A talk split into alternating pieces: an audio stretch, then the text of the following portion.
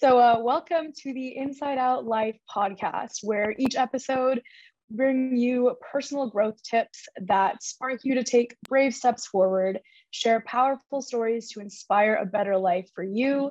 I'm Bo Madrid, and I'm leading our conversation alongside Barry Samuel, who is the founder of Inside Out. So, um, we have two incredibly powerful background stories from the amazing women who are here with us today.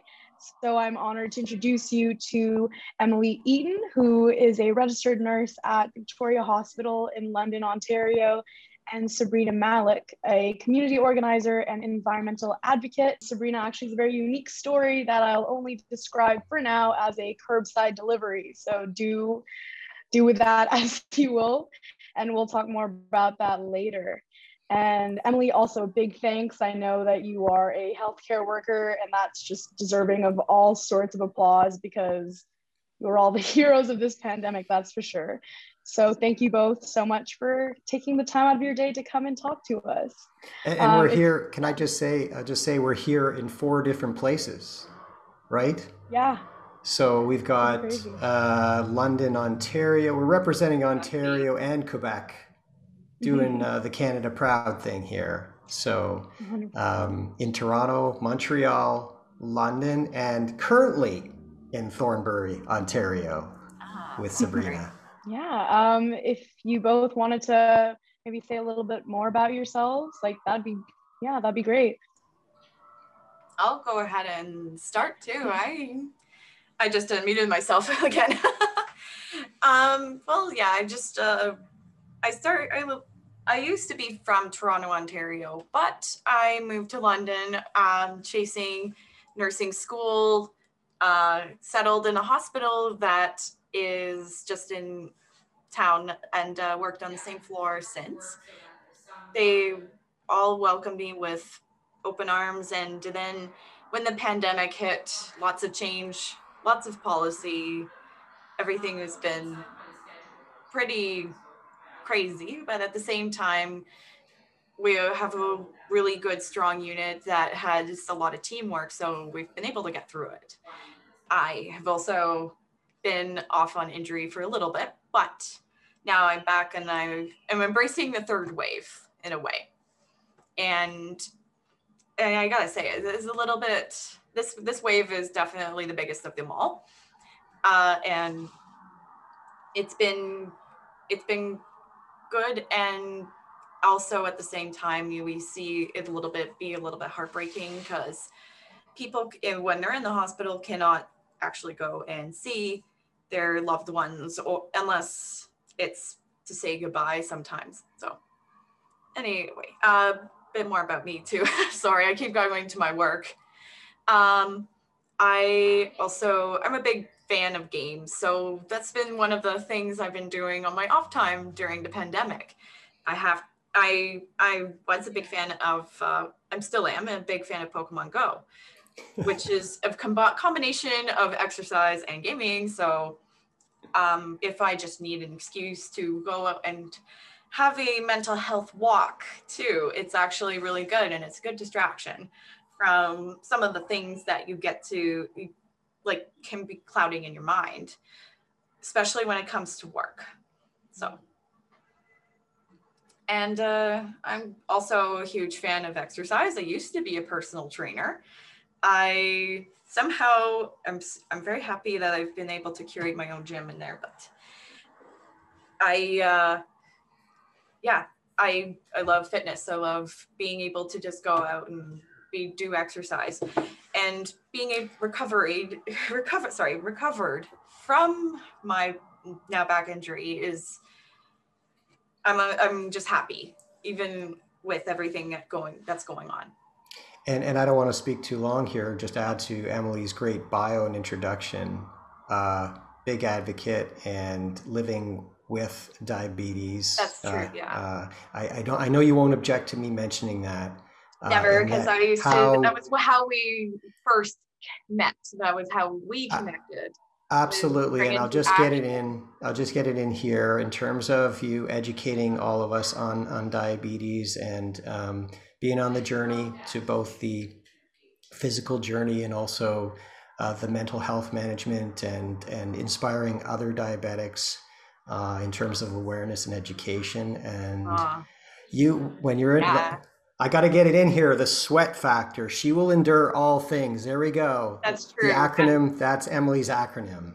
And there's, I mean, there, even to my dudes with diabetes too. But here's the thing: we are all like we all are in this together. We all want to be able to endure it all as well. Awesome. Having diabetes eh, is is something that has always kind of given me a little bit more of a motivation to help people live healthful lives. And those with diabetes often struggle because it is a lot of more factors that challenge our ability to be active or our ability to have a good mental health and then be able to take care of ourselves. Our self care is super important in fighting this disease. And sometimes it can be very challenging mentally. So you have to have your support groups, you have to have education, advocacy, make people, you know, not feel alone in fighting this. And that's just one of my big career goals. And that's one thing I want to make sure there are less people out there who really don't feel alone while they're going through like diabetes and even some other challenges that come into their life because there are so many that just kind of get thrown in there every once in a while you know? But perseverance. Oh yeah for sure. I honestly um the sweat acronym is really standing out to me right now because i feel like that could possibly be the theme or the main theme of this discussion is she will endure all things. And i think that definitely applies to both of you but but all like women everywhere and all even broadly speaking just everyone else because you know we are all hmm. going through this. And yeah no i think that's just something i wanted to point out but yeah it's great you, yeah. for sure. Yeah. So we have sabrina. I would love to hear from sabrina Hi, everyone. Um, so I am actually from Toronto and I live there, but I my mom lives in Thornbury on the shores of Georgian Bay. So I'm here for the week um, with my daughter Mira. And I am currently on maternity leave. Well, I just finished. Um, so it's been a whole new year. Um, and motherhood really transformed me, which I, I think it does to everyone, but you don't really realize how it will until you go through it um, but it is truly a transformative experience. Um, prior to being a mom, I worked for an environmental organization for 12 years, trying to mobilize and um, educate my community to take care of the earth um, through hands on experiences. And I think on some level, working in that field, I was always kind of back of my mind preparing for like not the apocalypse, but something like that. When you work in the environmental sector, you're thinking about climate change and pollinator decline and habitat loss and all this stuff. So I think when the pandemic hit, there was a bit of like, I knew this was going to happen, like something like we weren't waiting for it, but with all the warnings of what was going to happen, there was not a sense of relief, but a sense of like, okay, we knew something was coming. Um, so I actually haven't said that out loud, but it's kind of a weird, weird thing to say, but it's actually true. Um, having a master's in environmental studies and an undergrad, you know, you can't help but think, what is the world going to look like? When is like a big catastrophic change going to come? So this, this sort of felt like one, albeit a gentle, relatively gentle one. I actually had COVID in January. Um, my daughter and I both got it. She was seven months, and we had a mild case but it was still pretty scary. Um, but it was also a remarkable bonding experience. Like just the two of us, no distractions except friends who came to drop off food. Um, she learned how to crawl, and we we made the best of it. Um, and to be honest, I feel like as a new mom, being in a pandemic where we have food and technology to connect with people has actually not been so bad because there's no like fear of missing out or oh my god my friends are going to this concert i wish i could go or running all over the place to this music class and this swimming class and that. It's just been very focused on bonding and keeping it simple. And we've had a great time. Um, but I feel very fortunate, of course, you know, to have the to have all of our needs met, um, even though we're in a pandemic. And I just have a, a cute little reference, and thank you for that. Um, and and I, I think Bo's going to ask you more about your stories. But if you listen really closely, you can hear the cicadas getting closer to the earth.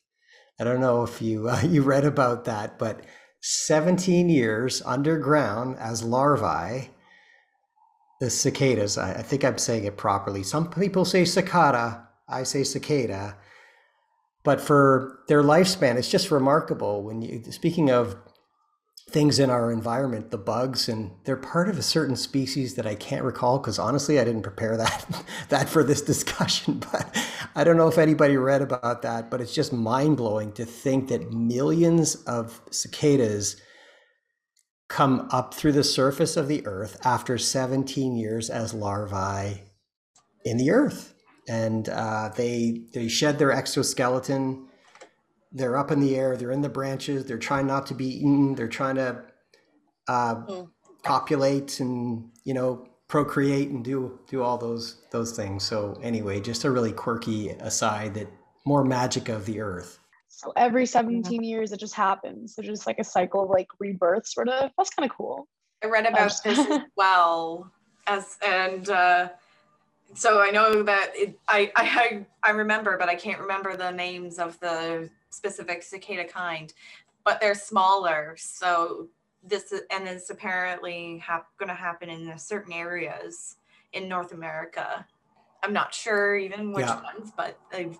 I, yeah, they talked about this. This was headline kind of environmental science news in the last two weeks or so that uh, mm-hmm. uh, it, it's starting to happen now, spread out over not a long period of time. Doesn't sound like. No. Sound is the thing because if you don't know what a cicada is, mm-hmm.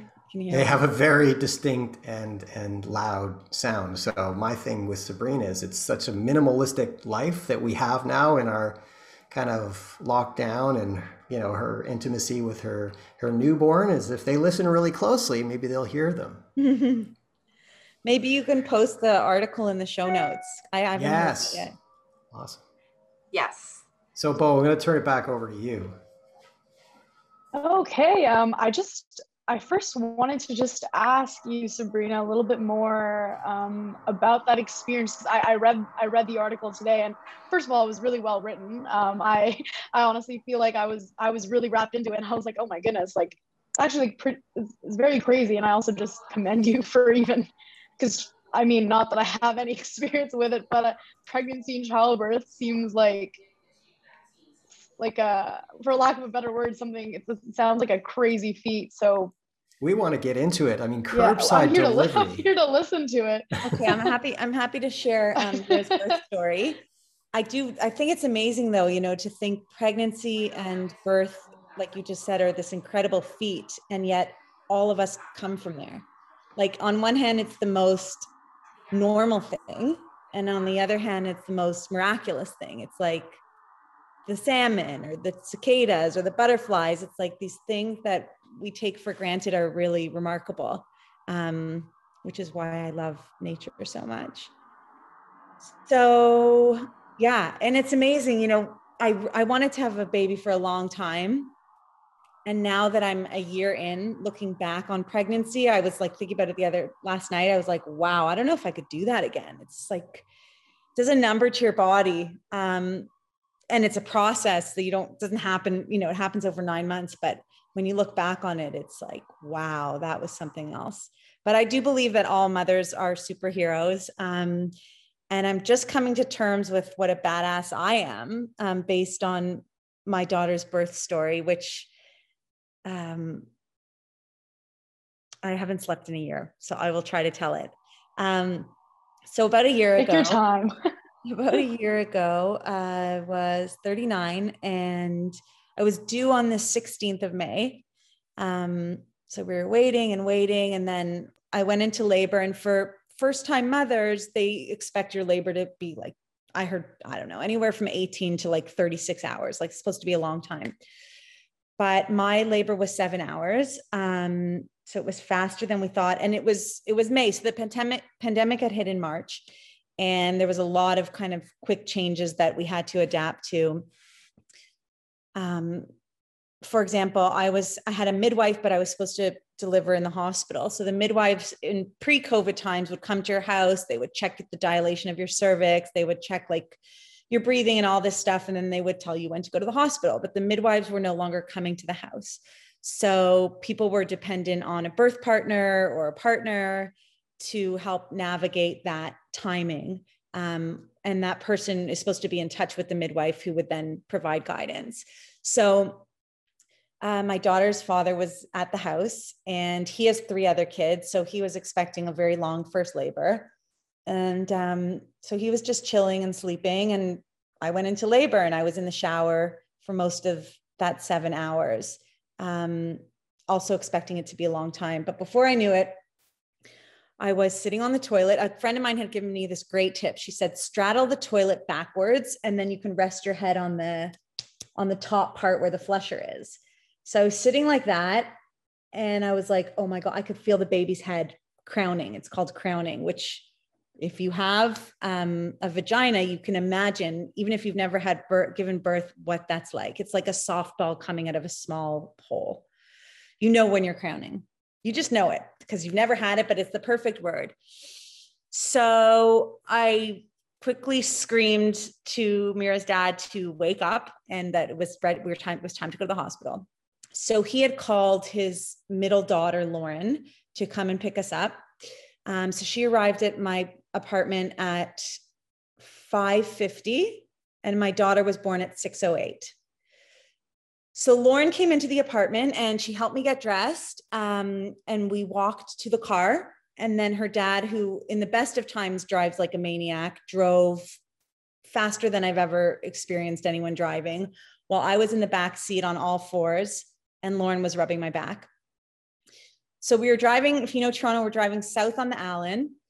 And I said, Oh my God, I'm crowning. And he's like, No, you're not. And I was like, I am crowning. I know what I'm doing. Like, there's a softball coming out of my vagina, not yours. I'm crowning. So he started driving faster.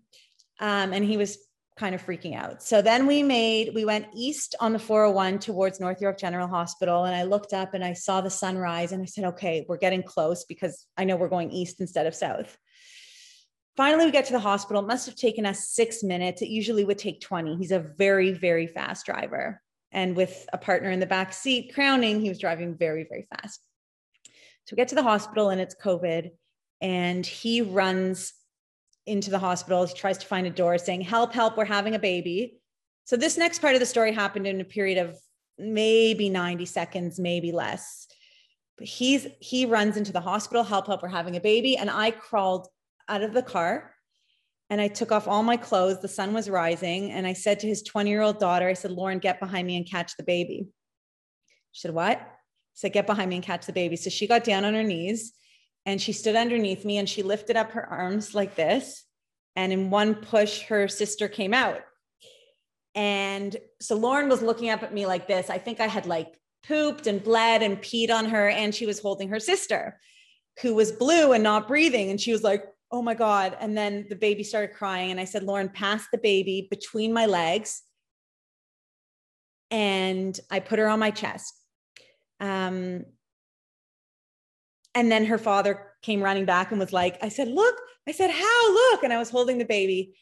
And then, so that was all 90 seconds. And then the next thing I know, there are 60 nurses all in masks all around us. I'm on the, on the parking lot ground holding the baby.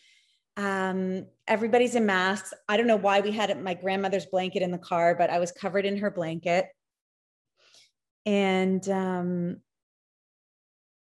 I looked to my right and there was a, it was my midwife in her mask. I said, Karen, is that you? She said, yeah. I said, oh, okay. I said, wait, I want to wait to cut the cord. She said, it's already been time. So she cut the cord and then we went into the hospital and, and spent the night there and everything was fine.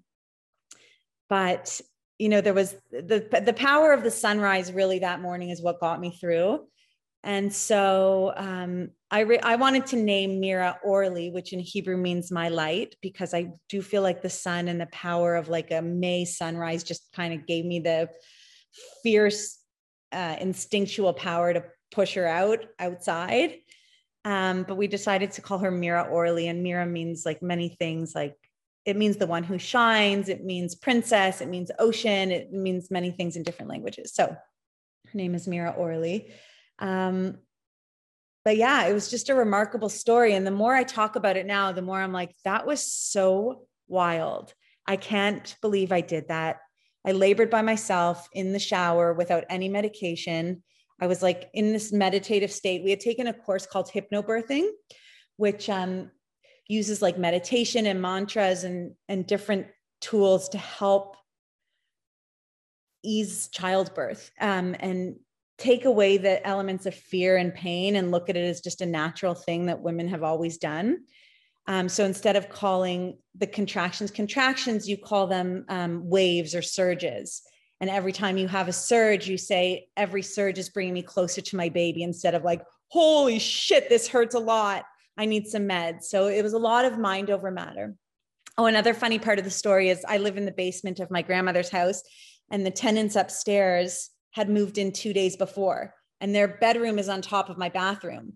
So they heard me in the shower moaning, and they had only lived there for two days. And they wanted to text me and say, Hey, we think you should get to the hospital. Meanwhile, I wasn't checking my phone, and my daughter's father was sleeping. So nobody would have answered, anyways. But it just, the whole story shows me that, like, no matter how domesticated we think we are, especially women have this wild power inside of us to like push a baby out of a small hole without medication under the sun. And like we think like here we are in the 21st century super modern zooming and computers and internet and we can order food and we don't have to grow our own food and we can medicate our births which is great if you need that but we can also push a baby out under the sunrise in the parking lot and have our she's not my stepdaughter, but my I call her my my sister midwife, which is my dad's daughter's my dad's daughter, not my dad's daughter, sorry, my daughter's dad's other daughter and my daughter's sister. She just like instinctively knew how to catch the baby. We have it in us. And another thing is that I told her, I said, get behind me and catch the baby. I knew that she needed to stand behind me. I took off all my clothes and I also said to her, pass the baby through my legs because we were still attached at the cord. None of that was thought. It's not like I thought, oh, I'm going to take off all my clothes because I can't birth a baby through my shorts. And I didn't think, oh, she should stand behind me because that will make more sense gravity wise. And I didn't think, oh, she should pass her through my legs. It was just all instinct, um, which just goes to show we just still have this ancient wisdom in us. And we don't necessarily need people to tell us how to birth, how to eat, how to go to the bathroom, how to exercise, how to, we just know, sometimes we just know what to do. So that's my badass story. It's and my friend badass. got me a t-shirt soon after, which was, you know, sometimes you just have to have your own back and make things happen. So I, am sure this is for anybody listening at this point. My hair on my arms was standing up on edge the whole time. And there were, speaking of waves, there were a couple of waves because there were so many nuances and descriptive pieces. And it's just remarkable, Sabrina. Like, obviously that speaks for itself, but just in terms of you going over each little detail and coming on here, you're like, uh, maybe I won't remember everything, or maybe I can't speak like an adult anymore and I got mommy brain, or things like that. There's one thing though, so I'll back up for a second. You had a, a beautiful account of this whole curbside delivery, the parking lot of the hospital, not making it inside the hospital uh, in time because of this, like, you, you, you know, summarized all the, the time periods, the timeline, timeline is what I want to say. And just like everything happened in a blink of an eye, but you, you picked up on the sun and the light, and that was great. What did you do with your clothes? We didn't talk about that. I don't know where they are actually. But they, they, they weren't on you. That's my point. They were not on me, but I didn't go into the hospital naked. So I guess they put them back on me. Um, I was wearing shorts. I do have the sweatshirt. I was wearing a big sweatshirt and shorts. So you're six six oh eight or six a.m. in the morning. The sun's just starting to come up. Yeah. It's sorry. What's what's when is uh is Mira, Mira going to be one? Next Friday, May twenty first. So it's the twenty first of May. So it's like just a stunning time of year, as you you say, change of seasons.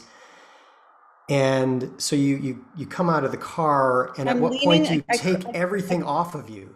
And I also forgot to mention I was leaning against the car um, with my hands up, as if it were an arrest. Yes, exactly. We have pictures. There's like blood all over his car uh, the outside. Um, but the, I had watched a YouTube video a few nights earlier saying, "Let gravity be your friend" during birth. Um, so I did remember that and just to like um you know to tie a little bit of it all together is they had called code pink so when all these nurses came out they had thought it was an emergency. Um, everybody looked the same but i did write in the article that the power of kindness of the nurses how they just were all there. I felt so safe. I felt so held even though i had birthed her pretty much myself with with lauren behind me. The nurses at the hospital were like angels. Um, and I really think that being a nurse is such an honorable, critical thing to do. And I just, I commend you for your work. Um, and if I didn't feel like, you know, my, my role in this world was to help people appreciate nature more, I always said I, w- I would love to be a nurse. So. Oh, that, that's appreciated. Thank you. Thank you and nursing goes in the family. That is me actually. Grandmother and a ton of my cousins and my uh, other aunt. She there's just so many of my family. the nursing just felt natural to me, and everybody said it would be a good fit for me too. So, but it's not for everybody. I can tell you that. Well, that is a crazy story. I said that already, but I was I was there. I was like, oh my, this is like I, I don't know. I, I assume this is gonna be posted on YouTube maybe, so I'm just gonna watch myself on mute. My eyes are just like going really wide. This is one of the wilder ones, but it is also so powerful and so beautiful. So thank you for sharing as well. Thank you. And thank you for listening. You know, as I come into this first year, I've been thinking about the story a lot and just how incredible it is. It took me a year to catch up, right? Because it was sort of traumatic in a great, beautiful way. Thank God everything was okay, but it's still traumatizing, kind of. Um, so sometimes it takes a year to catch up and to be able to tell the story again. That's why I wrote it also for Toronto Life. Um, they published the story in September was I just needed people to be to reflect back to me that like that was epic and like you're a badass and your daughter's amazing and women are powerful and women are badass. Who endures all things, right? Like so we need to tell these stories and we need to remind ourselves when we go through them that we are really badasses. So it's good, it's great to tell the story again and and to have you guys reflect back to me the awesomeness of it. Thank you. So yeah, did, no. Go ahead, Bo. sorry. sorry. I'm sorry. It's hard not to cut people off sometimes. So like hopefully it doesn't sound super weird in audio. But I was gonna say that um especially like during this especially during the pandemic, like resilience is something that we should definitely talk about more often. I feel like most of the times, I mean, obviously it's an incredible, diff, incredibly difficult time for everybody, but I feel like it would be very helpful to highlight and like emphasize if the, oh there we oh there we go. Love it Barry. But it's but it's great and like hearing these stories and hearing what both of you do it's just like there's so much strength that's still there. Like I understand that you know we've all been beaten down in one way or another, but it's super important just to you know remind ourselves of um, that sort of backbone like that we all have. You know, so that's really great for sure. And, the, in terms of the service that we we try to you know the odd listener can or viewer, whichever the case may be, can take away in terms of being inspired, being empowered. One thing in terms of, as we all know, coping with the pandemic, um, you know, if if we weren't already living in the age of anxiety, now you throw a pandemic on top of that. So now we're all looking to the wonderful badass inspiration of ours, Sabrina, who just like cut through all medication's not necessary. Let's let's breathe through it. I can deal with anxiety. I can deal with stress. What what any um little nuggets or um, tips you, you can give people that are listening maybe in terms of dealing with their stress better or anxiety or I have to tell you, I've never been, I've had some terrible anxiety this year. And I, you know, I was a badass in that moment, but there's been some really hard times. Um, but I will say my nugget at the moment, I am reading a book called Untamed by Glennon Doyle. It is phenomenal. She's already sold over 2 million copies. Right now, her podcast, she launched her podcast today. It's already the number one podcast on Apple Podcast. She's remarkable, but she has a mantra like your sweat, which is we can wow. do hard things. And it's that simple. She saw it in a kindergarten class. We can do hard things. So I think that's what helps me right now getting through my anxieties is like, we can do hard things. We can birth babies in parking lots. We can get vaccinated, even if we feel hesitant about it. We can endure a pandemic and it's it's that simple of we can do hard things because i think i was personally taught that life is supposed to be good and easy that's what the 80s was like in the suburbs of toronto it was like good and easy and if it's not then there's something wrong but the truth is is there's hard things a lot and we just have to believe that we can do them so shall we go to miss sweat next? Oh. She will endure all things and continuing the theme. Now i just you know it's it's kind of ironic because it's i used to be like the sweatiest person when i do my exercise classes as well. So yes miss sweat. How long have you been nursing uh, been in the uh, nursing field? Front not our frontline field thank you you said it better than i i could so officially graduate you know what's funny is like yeah, I officially graduated three years ago and okay. successfully passed my NCLEX as well. It was a moment to behold. I was actually at my gym that I found. I found a nice local small gym in London. It's it was it's utterly wonderful and it reminds me of Inside Out um, in terms of its uh it, like the community and in terms of the space but it's it's wonderful. So anyway, I was there when I found out my test results, and I cried. Oh, because it was that's... one of the hardest exams I've ever written in my entire and, life. Do you remember the date? Because awesome. we remember, we'll, we'll never forget May 21st. Do you remember yeah. the date of? May 21st is never going to be forgotten, but I wrote, I passed that I, I read that I passed in June 10th. So it June was 10th. about a month, like, yeah it was it was an incredible feeling. Um, I didn't start working until like a few months later. Just so like they had already hired a bunch of students, so they were doing it rather slowly with me, but that's okay.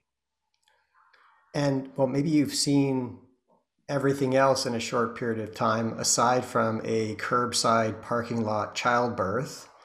Um, hey, we we hear of a few we hear of a few different crazy things like that, but it's incredible whenever that kind of thing happens. So you, you've been on the front line of the pandemic mm-hmm. um, in London, Ontario at Victoria Hospital.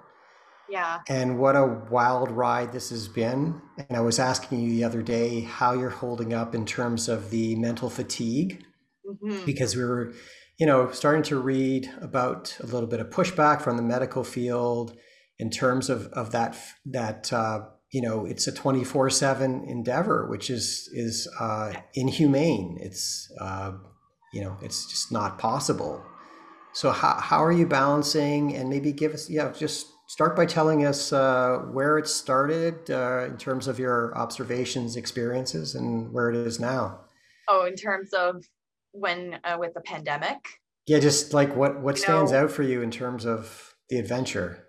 Well, I mean, it's it was it can be it was a little bit messy just because we had some it, we did have a few issues with getting masks but then once everything kind of settled in terms of ppe uh, it was more policy and not having visitors that really made the biggest difference. Because unfortunately there was they didn't want they wanted to minimize the risk of exposure everywhere. And people patient just see like the how patients are mental health wise and how they want to take care of themselves and also just who you see. You see a lot of people with issues related to uh, substance abuse and drinking more because of this. This is something that our unit takes care of on a regular basis. And it highlights the social problems in the pandemic. Like right in front of our eyes sometimes because we see we we will hear their stories we'll hear their struggles we'll hear um in one in those in the community's poorest who are not doing very well.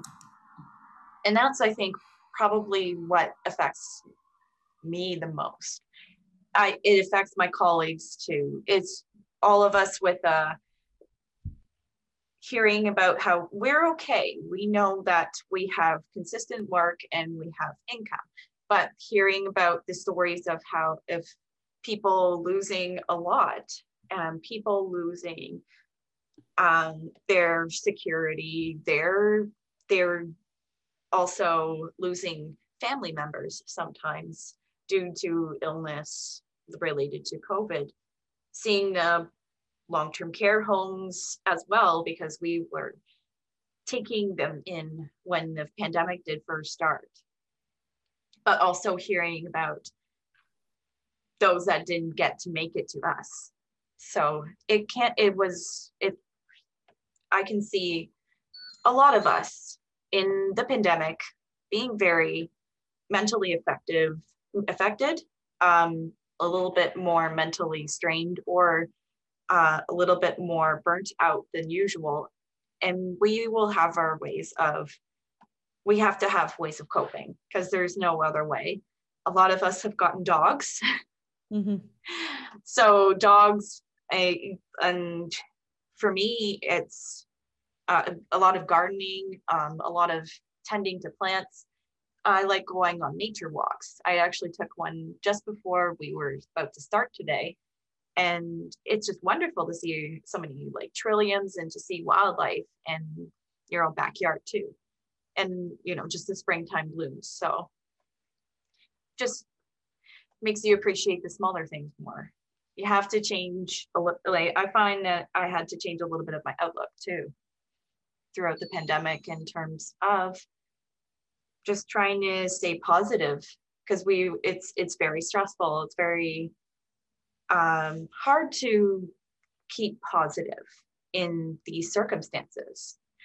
But I can tell you that even just for me, looking at some of the positive things and also the fact that I am one of those workers who is privileged enough to be able to see people face to face in my day to day interactions. Even some when it's just my patients who are very ill it can be heartbreaking but i would like to i try to make it better and try to make it turn around in their day. Give like tell them a joke talk to them anything to help them feel better. Makes myself feel better as well. Because i see i see the pandemic in so many different fronts social physical mental. And the best most we can do is just make your mental better. If we and we while we try doing our physical work because most of what we have to do definitely is related to physical health we're not a we have other units with mental health issues as well but that's we we're definitely more of we deal with physical. Mental health though in, is is so important to help with your patients in terms you have to be their support you have to help them at the same time. I i feel i feel like most people who come into our hospital this time sometimes if their motivation isn't there then it's not going to help them get any better. Just the same with any of us. We have we do have to endure through all of this. And having even just a positive interaction helping people help want to help themselves. That's something that i've always wanted to strive for in my work. And one thing that so many of us in our floor still do we still we do it with each other. We're trying to boost our own workplace environment so that we can stay positive through all of this and have each other's backs. We all we all always have but i think more than ever we have been meeting it with each other there too. And then it's just wonderful. It's just so many other things uh change when they're off with our off time because there we see lots of there's there's a few things. We see grotesque we see really depressing kind of situations with our patients because we want to make sure we take care of every we take care of almost everyone and anything. So people who come in with random problems and then they get a terrible diagnosis we deal with that on a regular basis covid is no different in terms of that but it's just really prevalent right now and I, oh man, I kind of had a little point there. I'm sorry, I lost track. um, but I think we all really have to just kind of keep it in. We're all in this together and to help endure through because it's so like this the only way we're all gonna actually make it through. Because I we we have been badasses from the start too as nurses. Both male female doesn't matter who comes into our our land of our or our field of work um, we work with a lot of other professionals so with doctors. Doctors working tirelessly through all of this we we just need to always have like we all have each other's back so it's just it's wonderful to work in but one of the most stressful times of my life. um, in terms of the the journey of being uh, being a nurse and being involved in a pandemic, as you look at this a year later, wave three, um, imagine for a moment if we could, you know, suspend the pandemic and pretend it didn't happen and you were just continuing to go about your first couple of years in a quote normal way. As you reflect like in terms of the fatigue and how it's just been tireless and like words that are unspeakable we can't even find the words yet because to use what sabrina said earlier we've talked about the term trauma um, oh yeah in that when you're trying to kind of break down in the stages of trauma and how you grieve and how you reconcile and how you come to oh, terms yeah. i'm just also wondering on on the flip side because you know there's like life eh, to get philosophical i think as part of this discussion is we have darkness but we have the light we there there, there are oh, those yeah. magical moments yeah so like if you have the choice of of not having this experience and learning opportunity and you've just probably advanced yourself 20 years within the space of one or maybe more in terms of your experience and and training. It depends on what you're also exposed to as well in this field because not oh it's not always the same.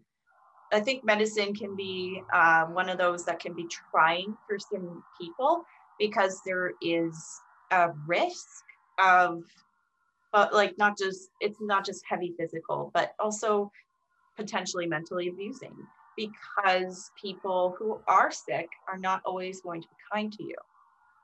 But we can always be kind to them because people and i have this understanding that if you are ill and you are trying you are being unkind it's because you are projecting. It's not because you are in i shouldn't be taking it personally. It's somebody is hurt. Somebody is sick and not doing well. And the only thing that is going to stop this and make it better is them feeling better. Some people you can't help it. Some people will be more bitter than others but those that I like, whether you are better or not, there's some people that are sick and hurt, you just need to help them. That's it. And you can only do your best at making them feel better. And, you know, it's just something we tell each other, and it takes a lot of grit to be able to continue working through conditions that like that too it is it's also like it it help, teaches you a lot about life as well. I think you learn what where people can come from and you also learn that illness can also bring out some of the worst in people and they don't even know about it.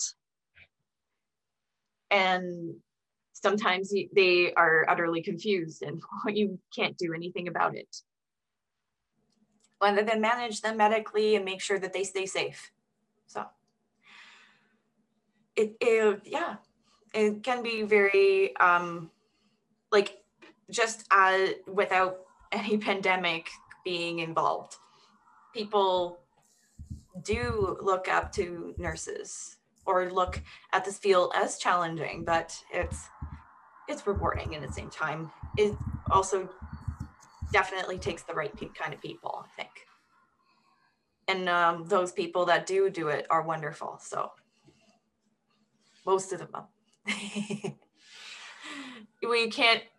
We have exceptions in every every place, and exceptions in medicine. We've had so, and that's that's some things. It's an important life lesson too.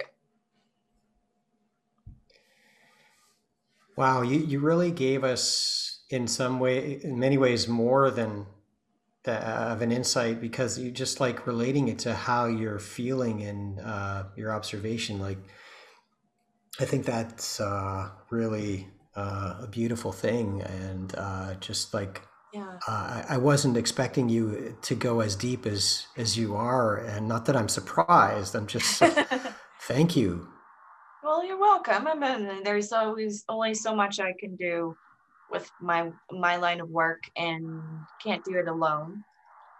Honestly, you know, we've always been we we're just business as usual and everybody's like, "Oh, you guys are just like I'm getting, you know, sometimes very random bouts of praise and I'm just sometimes I'm just like I'm just doing what I had been before. I'm not I, me at first covid was very scary and kind of having that you need you want to have that yeah you definitely want to have confidence in what you're doing but with so there was a lot of unknown factors but i took i, I read a lot i talked to a lot of people about uh issue like what ppe is needed for what kind of care and now I feel confident to jump into any kind of situation. So. Well, I, I feel like, and I'm hopeful that we can we can do this. We can continue this with you, Emily.